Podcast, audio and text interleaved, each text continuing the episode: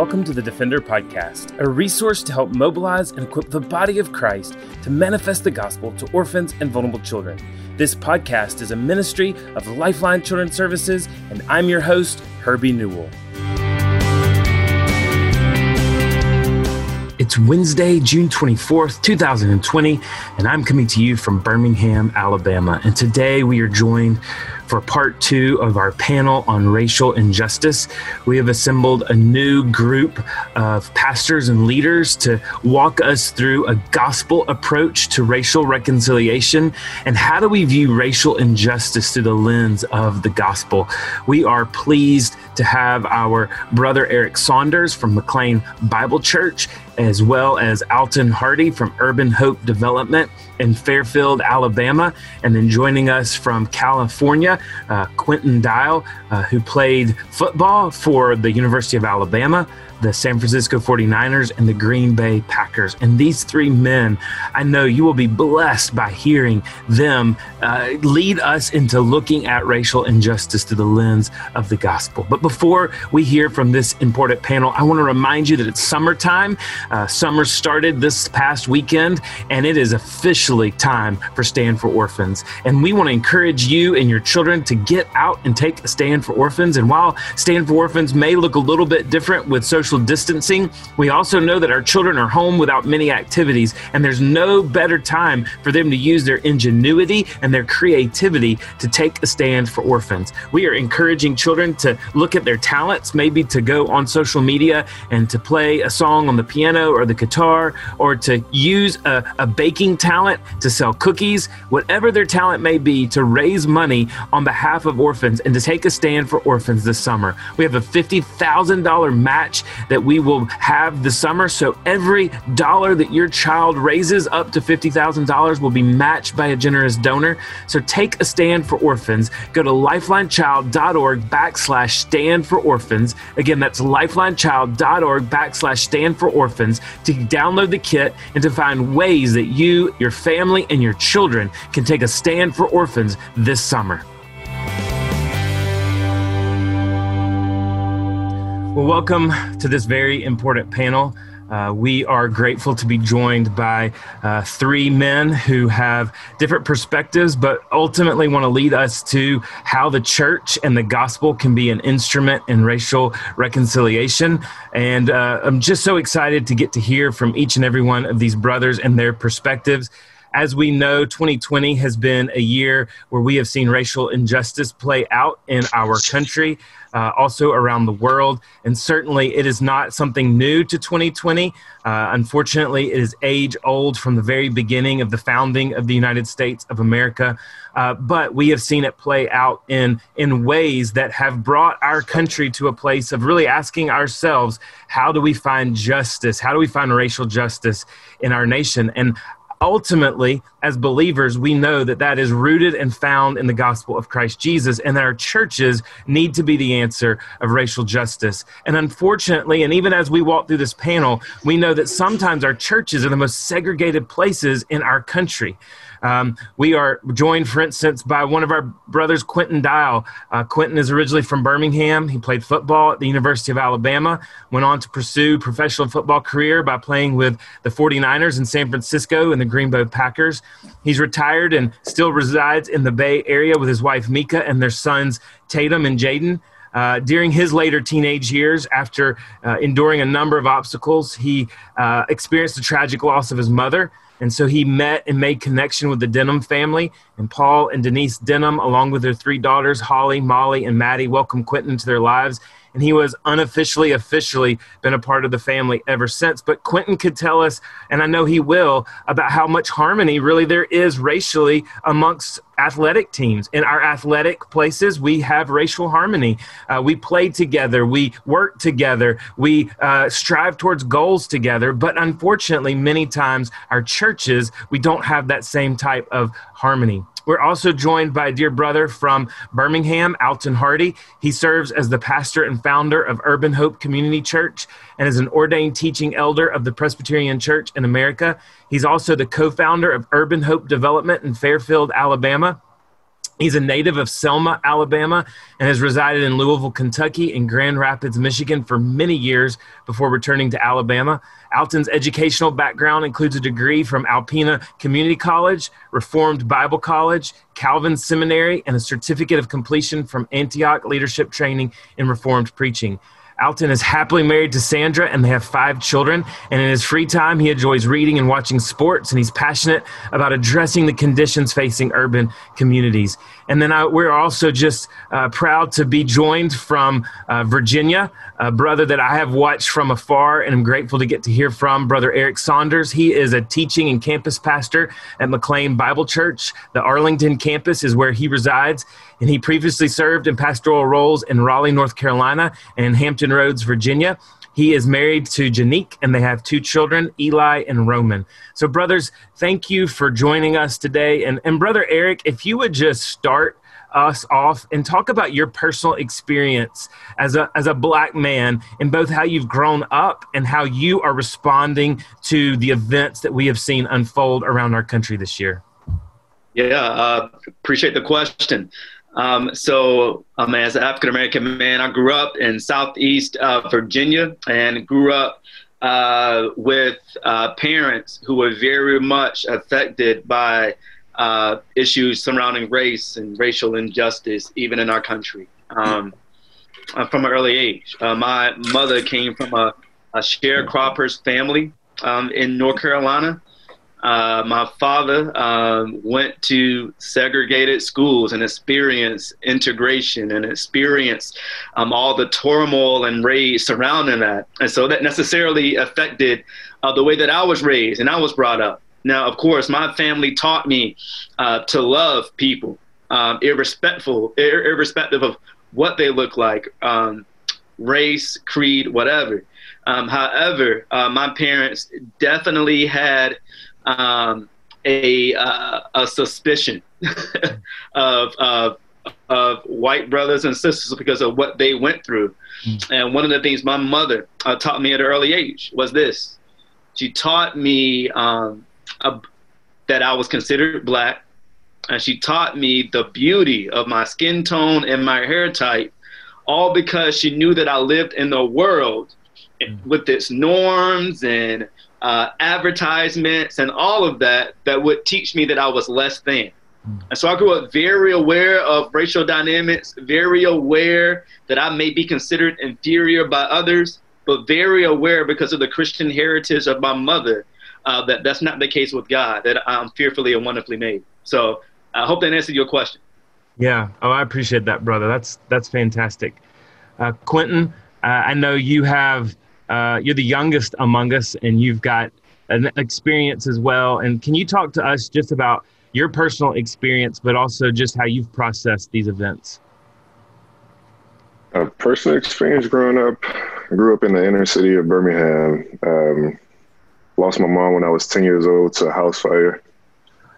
Um, had to move in with my dad, and um, there were a lot of challenges that we faced um, you know, living inner city and having to the daily struggles of, you know, being a black man. For example, not the quality of education, not the quality of daily essential items that we didn't have access to. And so these are some of the struggles that, you know, I, had, I faced growing up on a consistent basis. But um, to answer your other question, how am I looking at things that are going on right now in 2020? Um, I say it's a, it's it's tough. It's a it's a tough question.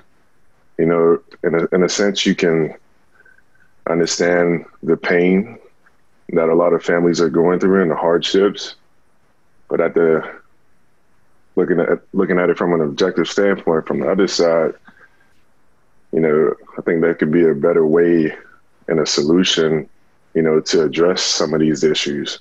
I think we have to, you know, have these uncomfortable conversations with people. You know, you got to get people out of their comfort zone in order for them to realize and address that there is an issue, you know. So hmm.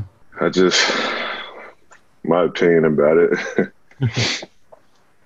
Brother Alton, I know that uh, you've had the opportunity as well to grow up in segregated Birmingham. You've had the opportunity to serve uh, for many years in East Birmingham. You've lived in Michigan and Kentucky. Talk about your growing up as an African American man through that and just how you're processing some of the most latest events. Yeah, um, being the oldest in the group, 53 brothers, uh, grew up in Sardis. Um, and like my brother, my, we, I was a sharecropper kid, didn't really know or understand any of that when I was living it.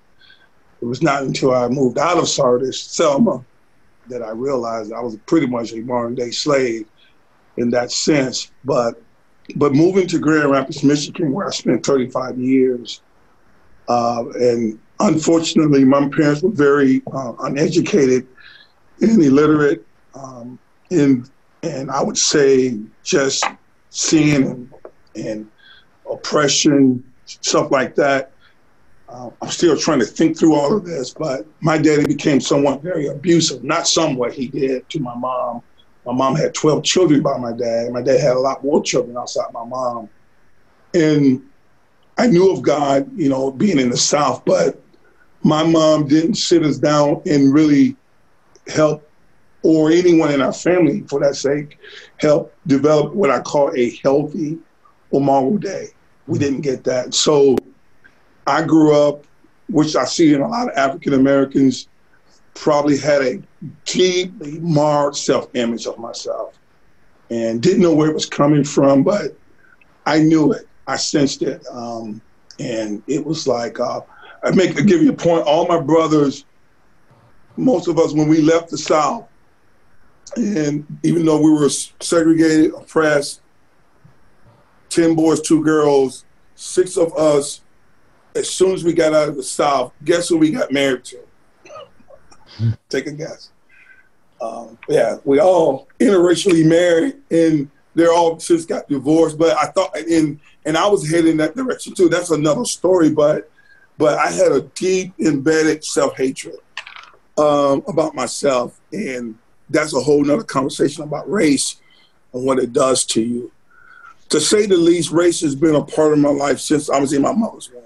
Um, but when I got to Grand Rapids, guys, um, I was called the N word so many times. I was beat up, spit on, fired multiple times by white companies just for being black. Um, that's part of my whole life story. And um, it was just normal for me to just be called the N word. And God in his providence seemed like he just had me, I was always the only black to be at a company.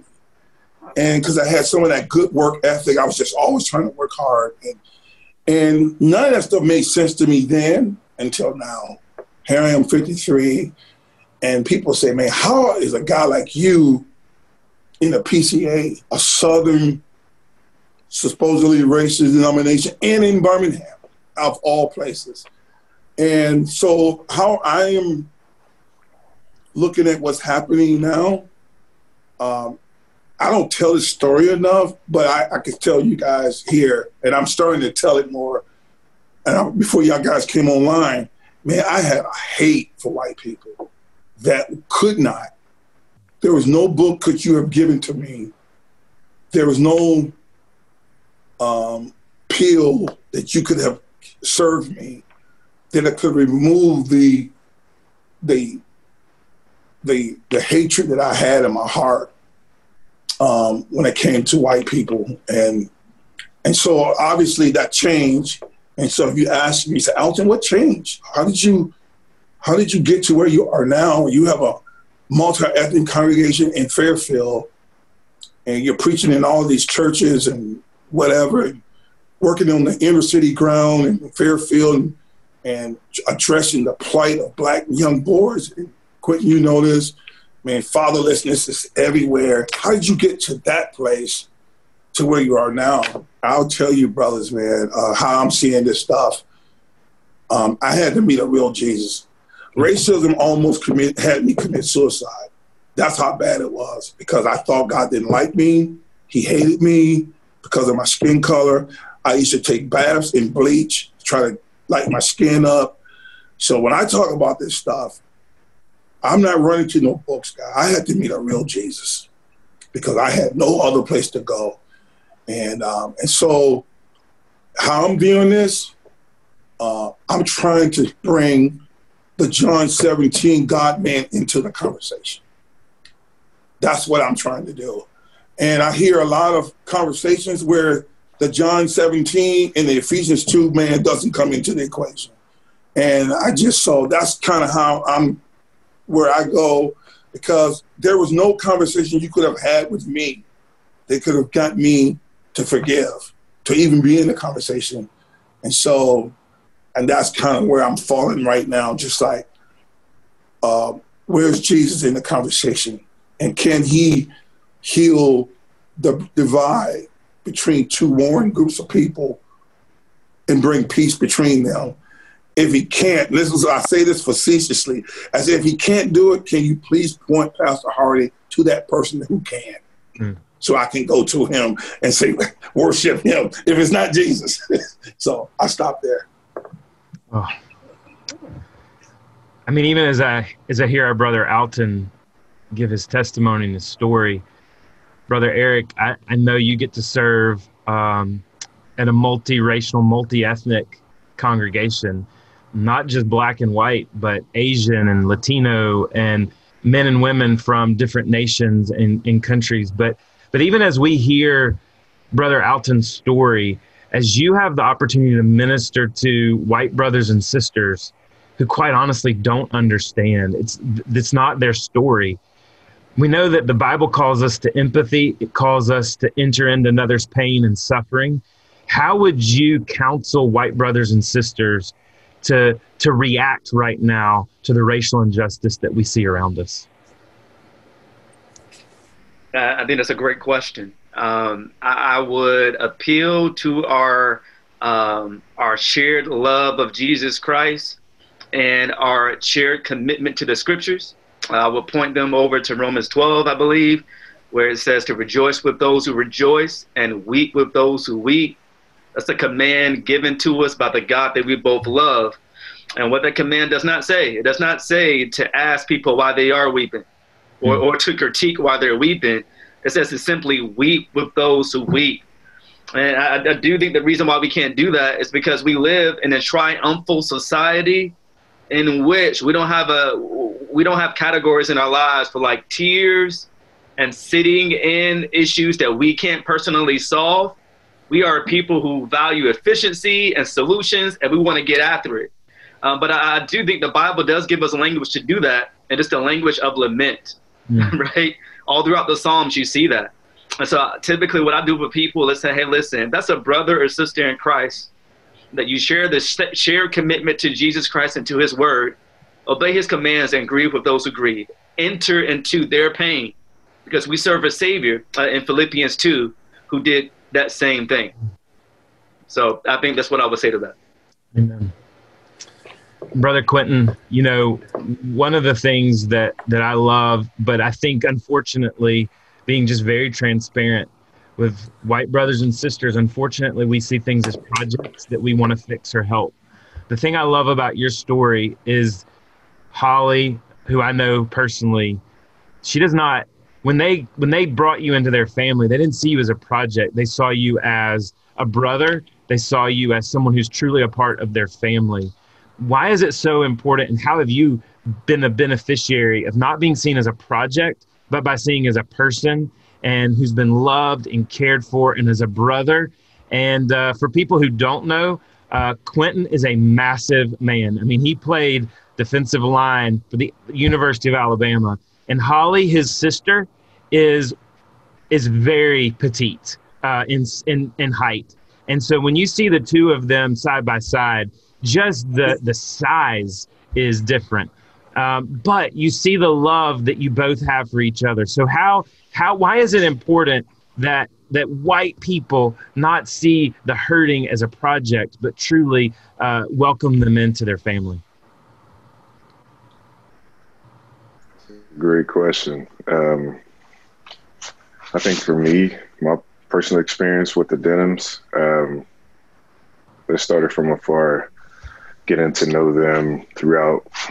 Uh, I think it was my sophomore year of high school when I, first met him, and um, something I always longed for was to have a family connection, and I didn't have that at home. I didn't have this stable environment, and that's something that they welcome with open arms for me.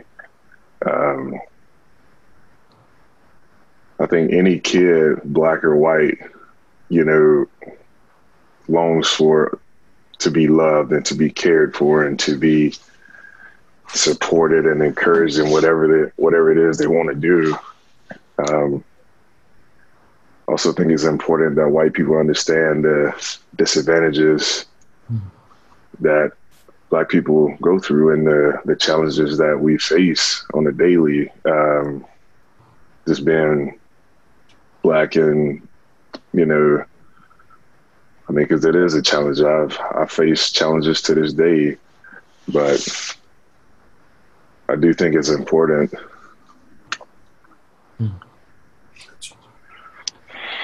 Brother Alton, um, why do you think that ultimately it's the church's role in seeking racial reconciliation. Why it's not polit- political leaders, um, it's not the the role of the secular or the humanitarian, but why is it so important that it's the church's role to seek racial reconciliation?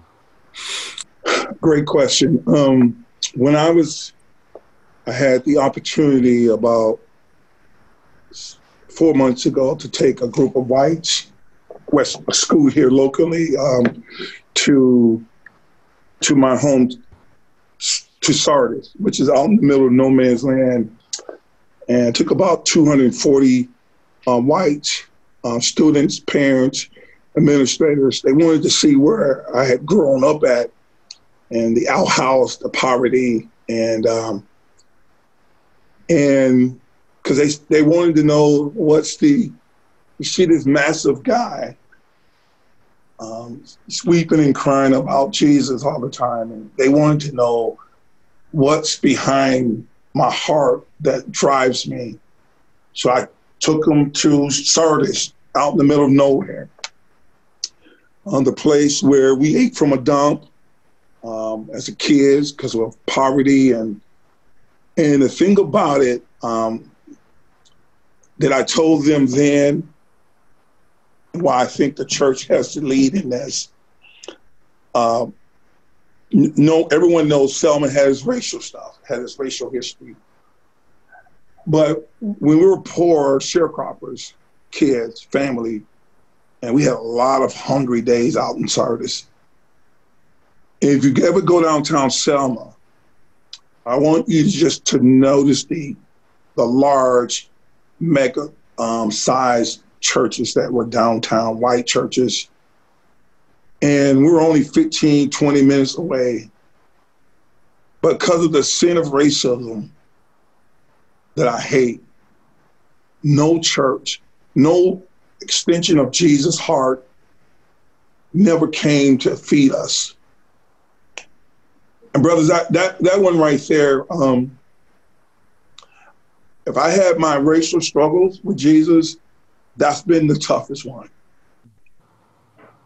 And I had to wrestle through that because I said, Jesus, if, if the church is is your bride, um, we can't. I just, I just, and so I had to come to a conclusion about some things about church, the professing church, the true church. It's been a, and brother, I had to tell you, it's been a, a long struggle. It hasn't come in a two-day journey. It's been a, um, a long, tedious lament um, journey. And it finally, Jesus just broke through to me that um, that um, that that John 17 and just, Father, give them the glory that I had with you, that they might be one mm. as we are. And I said, Lord, you gotta, you gotta help me get that, that glory that's that you're saying that you need to give to your disciples. And I tell you, brothers, um, that's the antidote. That's the remedy. That's the um, it's not coming from anywhere else but God's people. And so that's what I preach. And I said, wherever Urban Hope goes, that we would be the expression of the heart of Jesus as it relates to the poor, the marginalized, the oppressed, and all of those in between. And and maybe the my people who came before us didn't necessarily understand all of that, but at least for for us in this hour, um, that we will not see people as projects, but we will see people as image bearers made by God, created by God, and and so therefore, Urban Hope is endeavoring to to converge both of those worlds: the middle class whites, Christians, the black, the poor.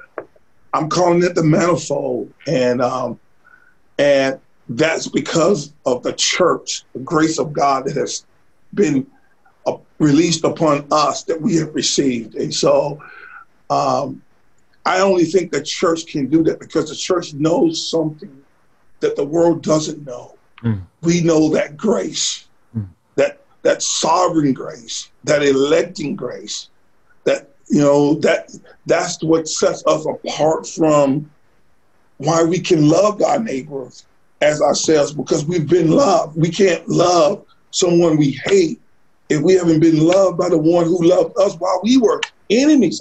So it's to me that's the that's the church, and so I, I don't I, and that's where I'm I'm hanging my hat.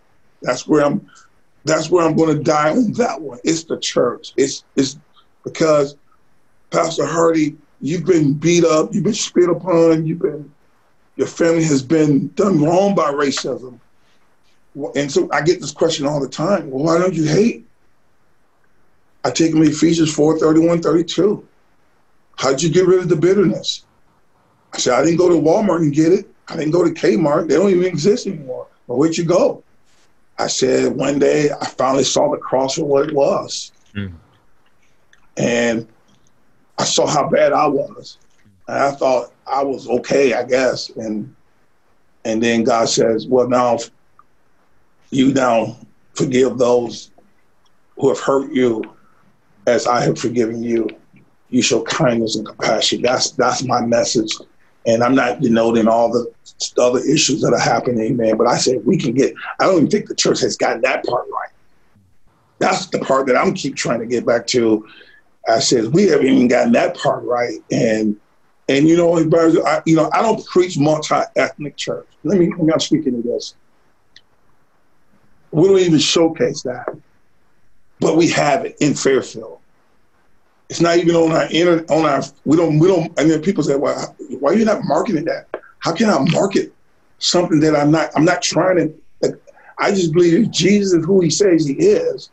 He draws you. He draws me. That's just an outworking of the gospel in its authentic form. And I don't have to try to market it. It is what it is. And you be you and I'll be me. And God is doing it in Birmingham. It's probably the best kept secret in Birmingham because we're just as white, black, poor, in between, gangbangers, hood dudes. We're all there and we're all doing what we're called to do. And no one is trying to trying to make it be something that it's not. That we're just there because Jesus has saved us by his grace. Mm. And that is a message that I think the church needs to stand on, fight for, hold to more than anything, and stay away from the fringes of the social cues that are coming from the world that are impending upon us. And I'm, I'm, I'm fighting for that right now because there was nothing that could have gotten me to forgive whites. Nothing I want people to hear me. There was nothing. It was I was I was I was I was bound up. The history was too deep in my heart. Jesus had to reach down, and and, and he had to show me who I was, so I could receive His grace rightly and then release it. Mm. That's that's Pastor Hardy in a nutshell. And that's the message of the church. We've been saved by grace through faith, and that is not of ourselves. It is the gift of God. Mm, amen. Brother Eric, I know at McLean Bible, uh, in response really to the gruesome video we saw of Ahmaud Arbery being gunned down while out for a jog, uh, Pastor Mike Kelsey and Pastor David Platt at your church delivered a powerful uh, statement on racism in the church and living in a multicultural church. And something that Mike said, which shook me to the core, was when he said, as a, as a black man, many times in a multi ethnic church, I feel like an invited guest or a welcomed guest, I think is what he said. I'm welcomed, I'm allowed in, I'm wanted, but I don't feel like I can put up pictures. I don't feel like I can open up the refrigerator uh, because I'm a welcomed guest. Um, can you help, especially white brothers and sisters, understand what that feels like and what that looks like? And can you also give us pastorally ways that we can live in harmony, not as welcomed guests, but as family of God inside of the church? Yeah, no, no that's a great question. Um, I, I, would say this. There was a book written by a lady named Korie Edwards, and she wrote about multi-ethnic churches in America. And her conclusion was this: her conclusion was saying that multi-ethnic churches only work to the extent that white people feel comfortable. And so, what what what he meant, what they meant by that was typically what happens in multi-ethnic church is um, white cultural norms tend to dominate worship. So yeah. white styles of preaching, white worship, those kind of things. Um, and so that contributes to the feeling of minority feeling, feeling like welcome guests, feeling like you have to leave a bit of yourself at the door in order to enter into um, uh, the church gathering.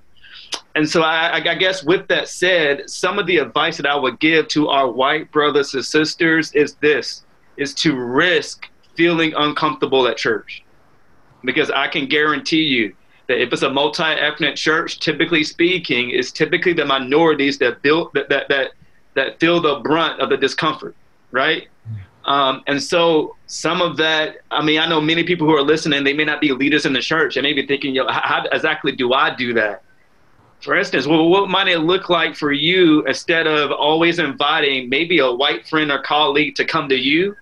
What might it look like for you to go to them on their turf? Right? What might it look like for you to um, acquiesce yourself to their interests, right? And, and to their the things that they like and love, um, rather than thinking that what you like is automatically what they might like, mm-hmm. right? And, and and I'm telling you, even the small things go a long way, right? Um, but I, I do think we need to start thinking that way if we truly want to consider how do we make the body of Christ a place in which everyone feels at home. And, and I would say I think we're onto something when everyone in the church feels a bit uncomfortable. Mm. Brother, um, so, I, yeah. Brother, I, I think of in a lot of these things, and, and I'd love to know either your agreement or how you would add to this analogy. I, I've had friends that I've talked to, and I said, it's really a lot in a way like a marriage. You're bringing two families and two traditions in Yep. And I can't look at my wife and go, you know, I don't really like your home at Christmas time. So we're just going to always do Christmas the way I did it. But we, I have to go into those things. The other thing is, if my if I've hurt my wife either intentionally or unintentionally, I can't just look at her and say, "Hey, babe, get over it." You know, mm-hmm. I mean, that's in the past, and we just need to move on.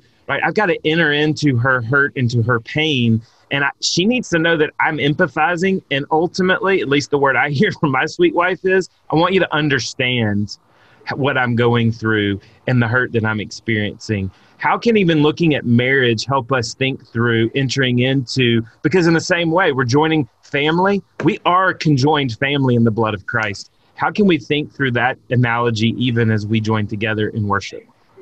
Man, I, I think that was a, I thought that was a great analogy because I'm even thinking about marriage is ultimately a covenant. The thing that binds you together, even in the midst of your disagreements and idiosyncrasies, is the fact that you made a covenant before God. Well, also there, there's another covenant. I don't know how other churches feel about church membership, but we have a covenant of church membership, which means that we're all included in the body of Jesus Christ, which means that covenant binds us together, even in places where we might disagree or we might have different opinions about things And so, similarly to what you just said, like, hmm. um, I, I, don't enter into a covenant in marriage and say, hey, listen, I don't like the way you do things. I'm going to do what I want, hmm. right? Uh, we, we give and we take. And not only do we apologize and we repent, we also, as uh, as I think the uh, John the Baptist said to the Pharisees, we produce fruit along with repentance. Mm. Which means that we don't constantly just say, "Oh man, I'm sorry," but we actually make the changes necessary in order mm. to make people feel more comfortable at, at home, right? Mm. And that's going to always mean dying a bit to ourselves and our preferences in order to make that happen. And so, if you're in a church community and you're not dying, right? If you're not ever dying to yourself, if you're not ever in a place where you feel uncomfortable, that's probably an indication that you're probably doing it wrong. So hmm. um, I, I, would agree with what you just said. Yeah. Well, amen. And, and I, I think even, right, especially godly husbands and wives, when my wife hurts, right, I hurt. I have pain. Um, when I hurt, she has pain. She hurts. And we need to love our brothers and sisters in that way, in that covenant type of way. Well, Quinton, you've had the opportunity to play athletics, and we know just as a published fact, athletics are an idol uh, of the United States of America. Uh, and, and it shows because people are suffering right now because we do not have uh, athletics going on. Seasons have been canceled. People are anxiously hoping that college football and the NFL will start back up.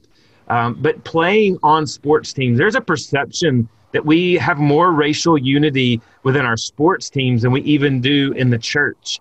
Uh, as one who's played uh, on the collegiate and the professional level, do you find that's a true statement? And how have you seen more unity on the field than you do in the church?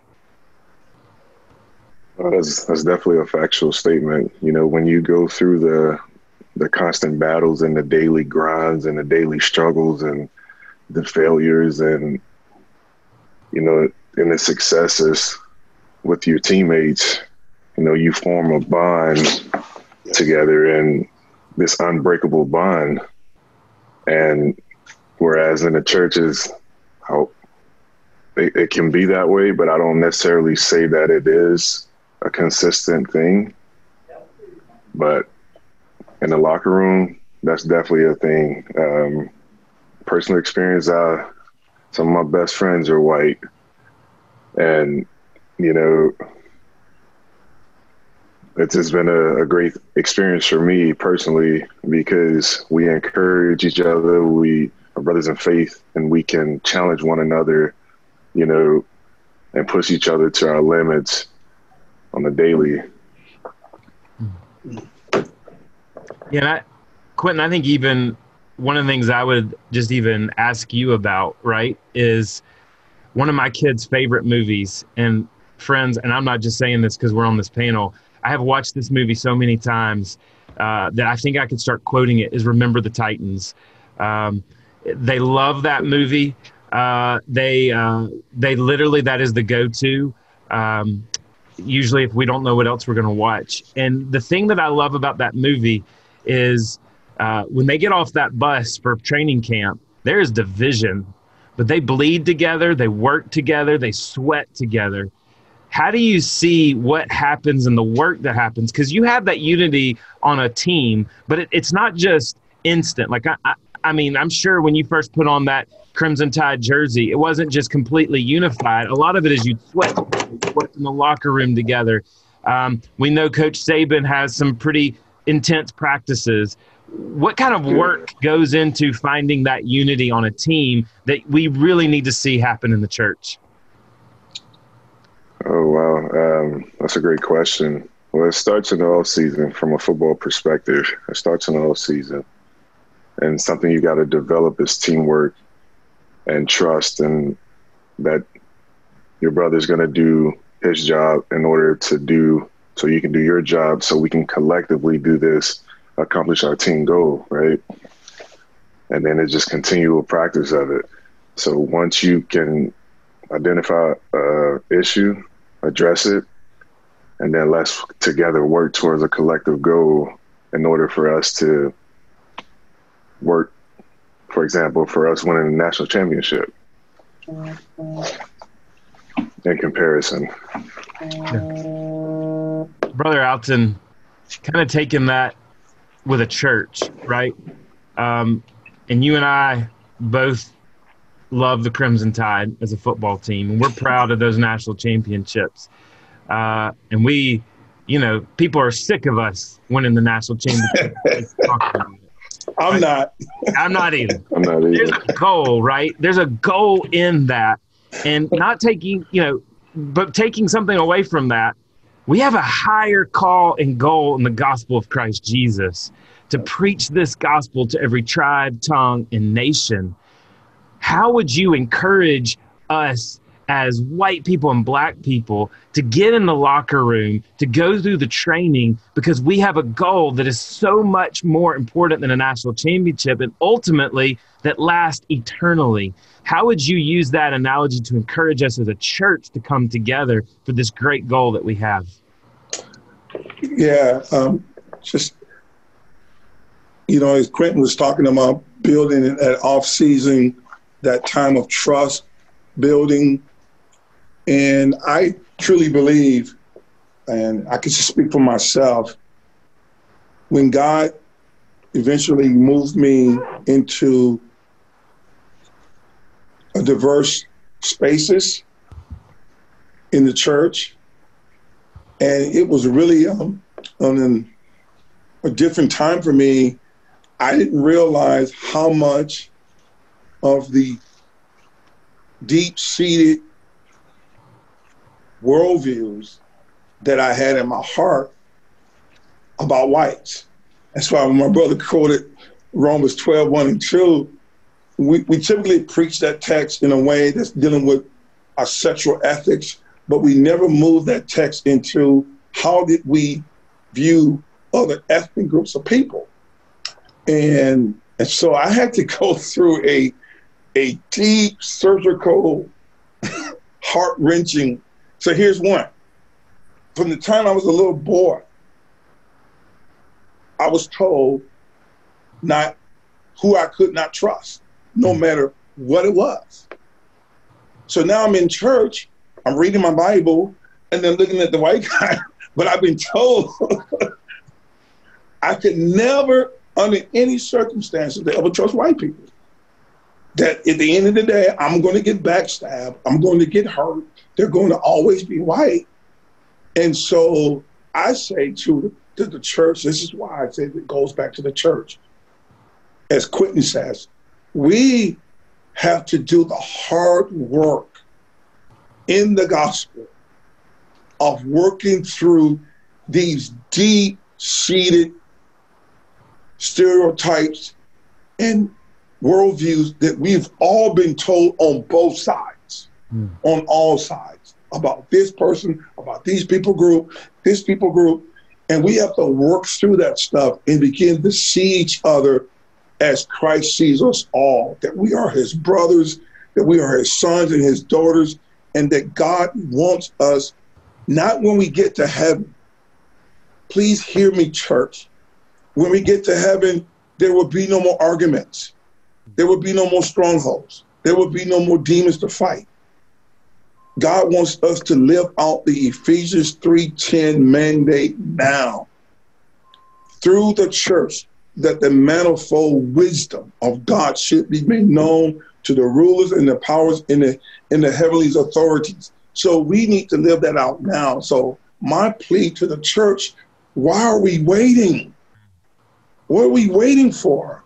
Let's push into this gospel of grace and begin to live out that true um, rendering of the gospel on this side. And man, I am preaching that with all of my heart. And that's what God is doing here in Birmingham. Yes, I know for a reason why God brought me here to Birmingham. So he can say, I'll show y'all. I'll show y'all who the real God is. And and I truly believe for such a time as this, mm. God has allowed all of the false, um, what looked like reconciliation on some parts to kind of come to an end of itself. Because right now, we have reached a point right now where no one will be able to come together under no circumstances black and white, especially unless there is a true rendering of that gospel that Paul and all the apostles preached and gave to us to put our foundation upon. And I truly believe if there was ever a moment for the American church to really step into this, and I can tell you this, everyone's going to suffer. If you say you like white people, you're getting canceled. If the white person say they like it, you get everybody's going to get canceled. But guess what? While the world is canceling us, which is no shouldn't be any surprise to any of us if we're Christians, because Jesus told us very clearly that the world would not like us. But while they're canceling us, guess what's happening with us? We're becoming one. Mm. Because while we're being canceled by the world, we're being accepted by the one who made us and called us to himself through the cross of that grace. And that's my message to the church. Let's be counseled together. The world's going to be what the world's going to be, but let us be the one. Let us be the manifold of every tongue and tribe and people group and nation, rich and poor, black and brown, all together. Why? Demonstrating the gospel to the world that we're now living in. And we don't all have to wait to get to heaven to dis- display God's manifold wisdom. We get to live it out now and to show the powers that be that Jesus Christ really is who he says he is. He's really God. He's a God man. And he's really the one who sits on the throne of glory. And he is going to get his eternal plan for which he says in that text, Ephesians 3.11, which he has been working on for all the generations that Paul said he kept hidden. But right now, through the church, the manifold wisdom of God should be made known. I believe that's my hat to hang. That's what I'm preaching in. That's what I believe. And God is doing that in Birmingham. Mm. Yeah, I've been counseled. That's okay. Because when Satan got it, Jesus took me from Satan and got a hold of my heart, Satan counseled me then. So I'm all right. I'm good with the counsel. Counsel me. I'm walking with Jesus. Mm. And that's the message I think we all need to hear more than ever. Let's be counseled together by the world so that we could be that church. And they'll say, why are we all loving each other? Jesus. Why are we loving each other? Jesus. Why are we hanging out? Jesus. We won't be able to say anything else. It'll be all Jesus. No one will be able to say, well, I got brought in here because of somebody, some job or some fair or something this. No. Why are loving each other? Jesus and his grace. That's the only reason why we're here together. And that's the message I think the church can only tell, and no other entity, no other institution, no other anything can tell that story but the church because we know grace. Amen. Amen. Brother Eric, I know that what we see going through right now is also affecting families and especially parents are are having to work with how do we discuss these things with our children um, how do we prepare our children how do we help them to consume these images that we're seeing on our screens of of men getting suffocated on streets in Minneapolis and men getting you know that bear the image of God getting gunned down in neighborhoods in South Georgia. And I know that for both black children as well as white children, there's real fear and anxiety over what they see and, and what they feel and, and, and the unrest. I, I have a dear family friend who have adopted two children from Africa and they have a 13 year old, beautiful, handsome young black son who loves to jog in their predominantly white neighborhood. And he's really feeling fear from things and images that he's seen. How do you can't counsel parents to talk to their children about what they see going on and about the unrest that we see going on in our country? Man, that's a man. That's a really good question. I mean, I currently have currently I have two kids. I have a three year old and a two year old, and and for them, um, it, it, I think they're a, they're a bit young for me to go to the depths that I would like to eventually go with them. But I do think at the very beginning, what I do need to do is expose them uh, to um, to positive role models that look like them, right? Um, and so I, I, do think, especially for my white brothers and sisters and my white parents who may have who may have children who are a bit too young for you to start talking about terms like injustice and I mean uh, and, and all that stuff. One of the most helpful things that you can do is to expose your kids through the literature that they read, through the shows that they watch, uh, to dispose them to heroes and heroines that that don't look like them, right? Mm-hmm. Because uh, when you are able to explain some of the injustices and pains that minorities, specifically African Americans, um, the injustices that they're going through, going through in American history, and even now, it will be even more absurd to them, right? Mm-hmm. Uh, but when it comes to children who are old enough, I think the best thing that you can ever do is one to be honest about it, two to know where your child is at and what they can um, and, and, and what they can handle and, and be gentle in that way. Then also share um, that there's a hope that we have even in the midst of injustice and oppression that we can't solve. And that's the hope that we have in Christ now. And we have a hope in the new heavens and the new earth in which he'll make everything right. And so what he's done, even with children as young as 9, 10, 11, and 12, if you trusted and believe in Jesus Christ, he's actually given us the, uh, the, the work of reconciliation. Um, and so I, I, do think there's a way in which we can actually express to our children that, mm-hmm. yeah, like God has given that to you as well. So in your schools or in your relationships in the neighborhood, um, how are you uh, being a vessel of reconciliation um, rather than um, possibly um, mirroring mm-hmm. uh, some of the prejudice that we see in the world? And so I don't know that was helpful, but that's that's my crack at it. Yeah, well, that I know for white brothers and sisters, and even in just a minute, I'm going to ask Quinton about transracial families. But brother Eric, I know that you've got two boys, and you're going to have to one day talk to them yep. about getting stopped by a police officer. Mm-hmm. Talk to me about how you prepare them for that in the world that we live in. That a black boy has to be prepared differently than a white man. Yeah, yeah, I mean that's something my wife and I have talked uh, a lot about, man. And when that day comes, like we'll definitely sit down and have that conversation with him. Uh, but right now, I think the biggest things that we're doing with them is one, exposing them to a variety of people um, that that um, that um, look different than them and look the same to them, and then also explaining uh, to them the purpose, the per- the actual purposes of these institutions that are vehicles of injustice. Mm-hmm. right? And so we're explaining to them who police officers are and what they do, right? Mm-hmm. Um, and uh, we're explaining to them who all these other public service are and what they do, so that, like I said before, when we actually explain to them, there are people who commit injustices from those areas. They'll be able to see, wow, what they're doing doesn't match up with what they should be doing, mm-hmm. right? And so, and just teaching them these things, I think we're preparing them for those kind of conversations. If, if that makes sense. Yeah, absolutely.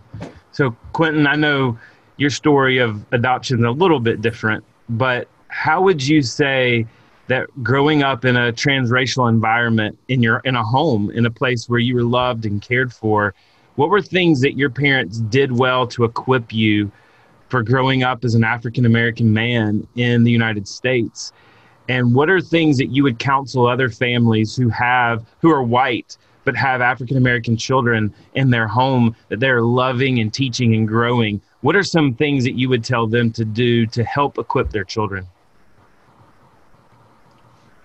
Oh, great question. Well, a lot of things that um, I had to learn on my own, believe it or not. Um, my father he was an alcoholic and he wasn't very present in my life once my mom passed. So a lot of things that that I had to learn on my own, I related it to to football in a sense. Um, some advice I would give to families. Um, you have to be honest with, with about these conversations. Um, I say, depending on the age group of your kids, um, what, what was that message? Oh, sorry. But depending on the age group of your kids, it will ultimately determine how you approach the situation. Um, me, I have two boys, one five and one seven months. So I have a little while before I have to, you know, have these conversations with them. But like Eric said, I'm definitely going to expose them to being around a diverse group of people, and that's how they're going to grow up. but ultimately, it's it's going to start at home, and I'm going to my, my, wife and I we're going to teach the love of Jesus, and it, it starts at home. So that's that's going to be my approach, and that's something that I would recommend to other families. Um, because if you look at a lot of things that's going on today in today's world and society today, a lot of I feel like a lot of stuff can be prevented by how you raise your kids and how you talk to your kids. So that's just my opinion about it. Some may disagree, some may agree, but a lot of stuff is rooted at, at home. Eric, touch on a little bit more just on how to prepare families, transracial families through adoption.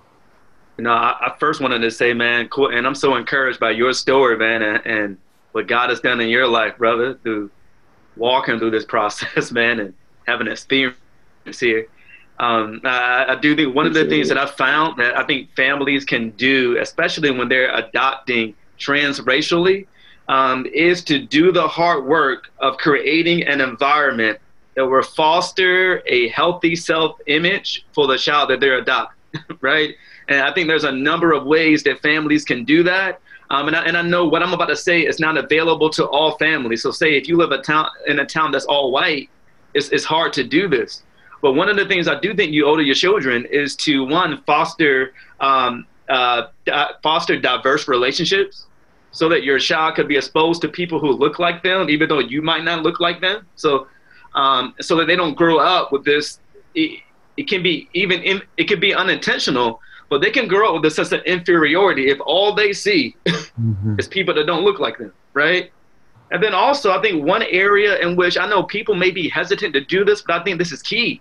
Uh, I do think there's a temptation in adoption um, when it comes to transracial adoption um, to have a, a, a possible savior complex. Mm. Um, but one of the ways in which you can you can um, work to divest yourself of that is to invest in other relationships where you actually sit under the authority of minorities, right? Mm-hmm. And so, what might it look like for you to have an African American doctor? Like, what might it look like you for you to go to a church that has an African American pastor or is primarily African American? Because I, I do think that can help with the understanding that hey, listen, when it comes to transracially adopting a black or or minority child, I'm not saving them, mm. right? Uh, I'm, I'm, I'm demonstrating the love of Jesus Christ. Mm. And it's helpful for that child to see, wow, my white parent is intentionally submitting themselves to the authority of somebody who looks like me. Mm-hmm. And so um, yeah, I think that's what I would say. Amen. That's rich, brother. I appreciate that. Brother Hardy, you know, family is the fabric of our society. And, you know, Christ Jesus, the gift that he gave to humanity was the gift of a family, a mom and a dad that per- in a perfect world are modeling Christ in the church, a family that shows the fatherhood of God. Um, how can our families make an impact right now in our world? I just, yeah, I think what the two brothers just said, um, living out that um, authentic gospel diversity in an authentic way, um, not out of guilt, but just out of the overflow together. Uh, and and I, I, I sense now more than ever, everything is almost prescribed. It's almost, it's not organic. It's like, and I just don't think our Lord um, would have, knowing this was going to come about, would have just made it just difficult where it just has to, can't just be organic, loving each other. Um, and so I think um, Christians of all hue, of all backgrounds, just live out of community and relationship together, eat together, uh, and just not try to um, uh, just let it flow out of the out of the trueness of your heart. And I, I keep coming back to that. Um, and um, that's that's where I would say that's what I would encourage. Um, in the adoption of, of, as my brother was saying, you know, I've seen a lot of that, and um, you know, I, you know, I get a lot of phone calls from parents who have adopted um, African American kids, and and you know, they're asking me what what I recommend, what books do I recommend. You know, I'm getting a lot of those text messages today, just in light of what's going on, and you know, I'm trying not to be, you know, what there is there is no book. It's just, I mean, simple like, um, you love Jesus, yes, okay. Um, believe He loves you, yes, okay. Then love, and and be authentic in the love, and that's what I'm saying. I think people have to work, do have to work through some of the social stereotypes that we've all have had put upon us, and um, and we have to work through that stuff. And but but being together in diverse communities does help. Mm-hmm. And so I speak to this, guys. This is for myself. When God put me in a, in the white spaces of church, I didn't realize how much. Here again, self loathing I had in me I was when I was in black folks, I didn't have to think about it. So God said, okay, you're good over there. Now I'm gonna put you over here. And I got all these PhDs sitting in front of me. I said, oh, I'm from Sardis. I said, and in most spaces where I'm at now, I'm usually the leader among the who's who. And and people, I get asked this question all the time from my black brothers. So, man, Pastor Hardy, how did you learn how to lead in those spaces. And I said, I said, I'm gonna be as simple as I can. Jesus had to go deep in me and letting me know that I was made by him, created in his image and his likeness. Mm. And that took away any agenda on Pastor Hardy's heart from here on out and trying to agendalize everything and where I go, Jesus is in me and it's organic. And and I say to people, that was a process. Go deep, let the Lord deal with all of what's there inside of you. So whether you have adopted a black kid or a white kid or whatever it is, you're being truly you in the in how God has made you, and you can also affirm that person. And so, and I so I say, um, just dive deeply in that reality. God made all the people. Mm. Um, I got a lot of mixed couples in our church, and um, uh, mixed couples, but uh, uh, biracial individuals. They're black and white.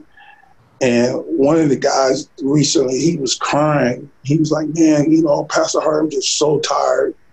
And his dad is black, his mom is white. And I brought them up in front of the church, and because I hear people say all white people are racist, you know, just the general conversations that are out there now. And I said, man, how does that make you feel? And he said, it's hard.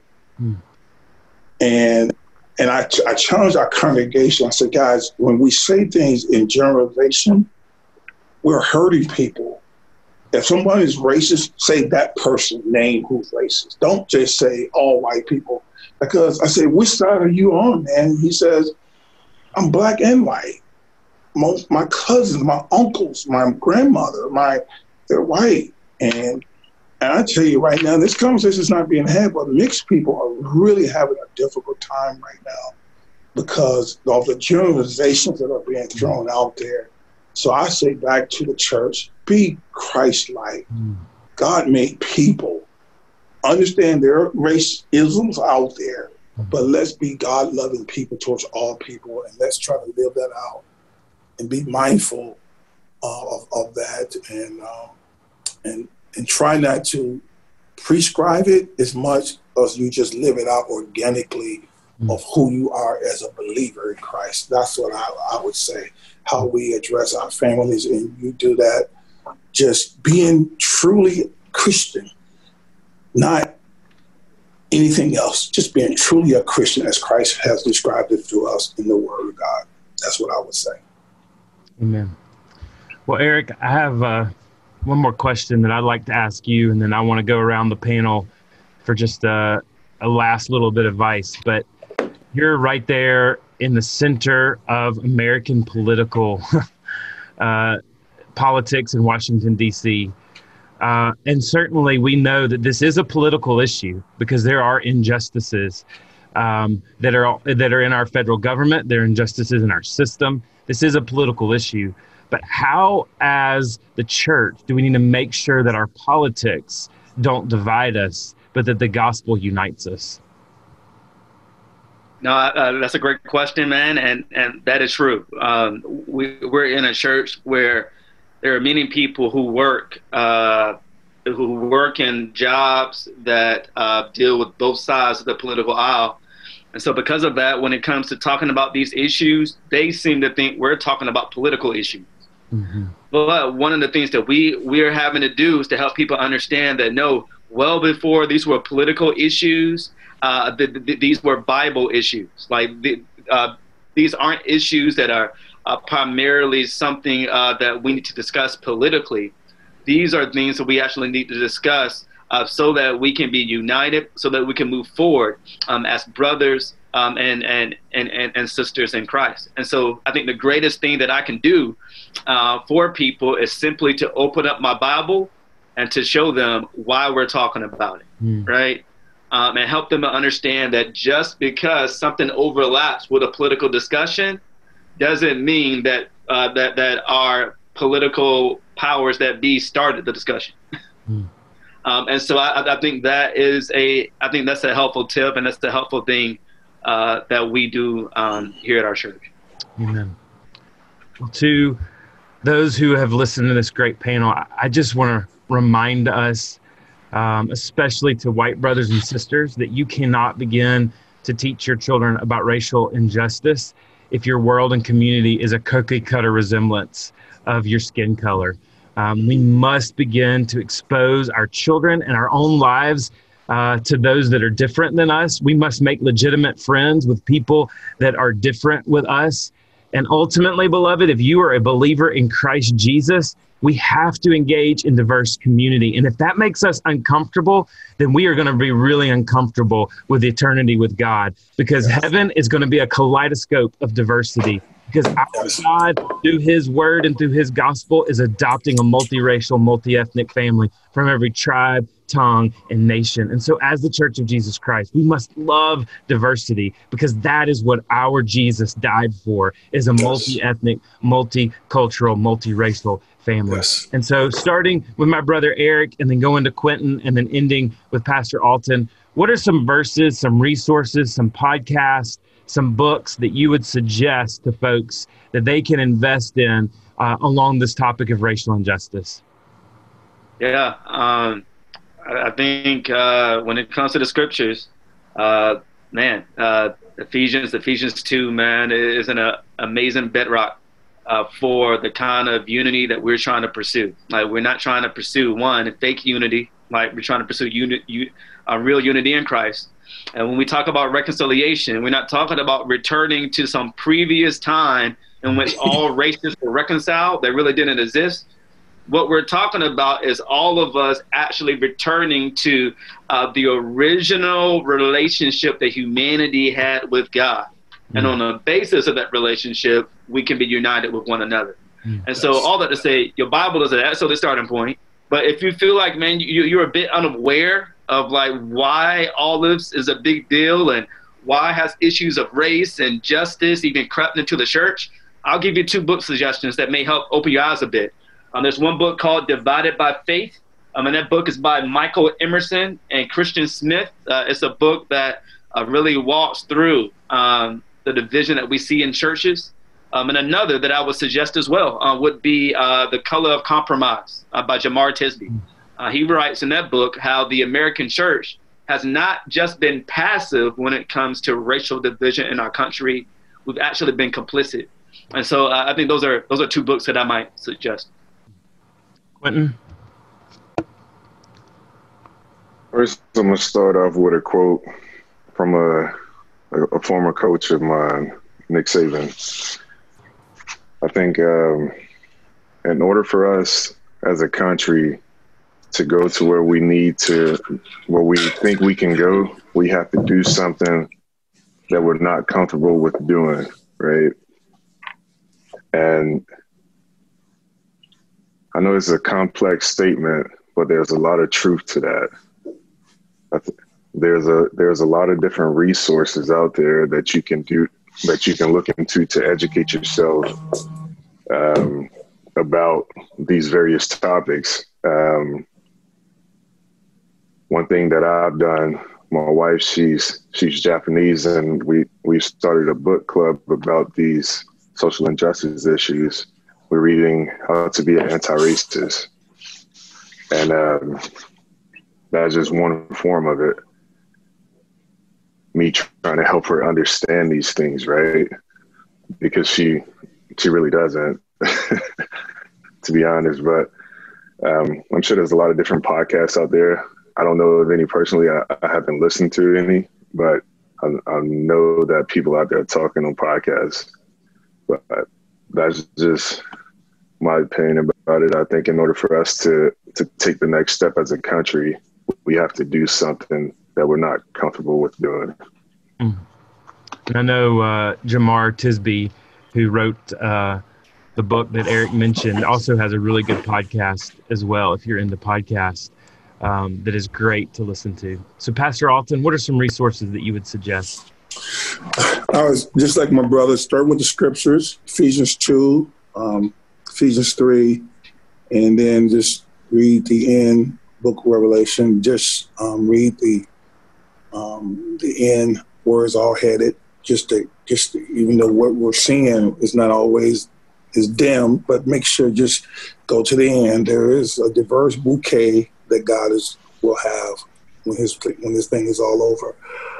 Um, I was encourage people, um, and I think this is really important. Well, not in I will recommend the book um, um, Divided by Faith as well. But I said more than that. I think um, seek out and find people who have walked through the hallways of of experiencing real racial injustice, mm. but who have come out on the other side gospelized. Mm. Stay away from young people who can only give you information, but they haven't been able to walk through. Find your Josephs. And I say, um, to God be the glory.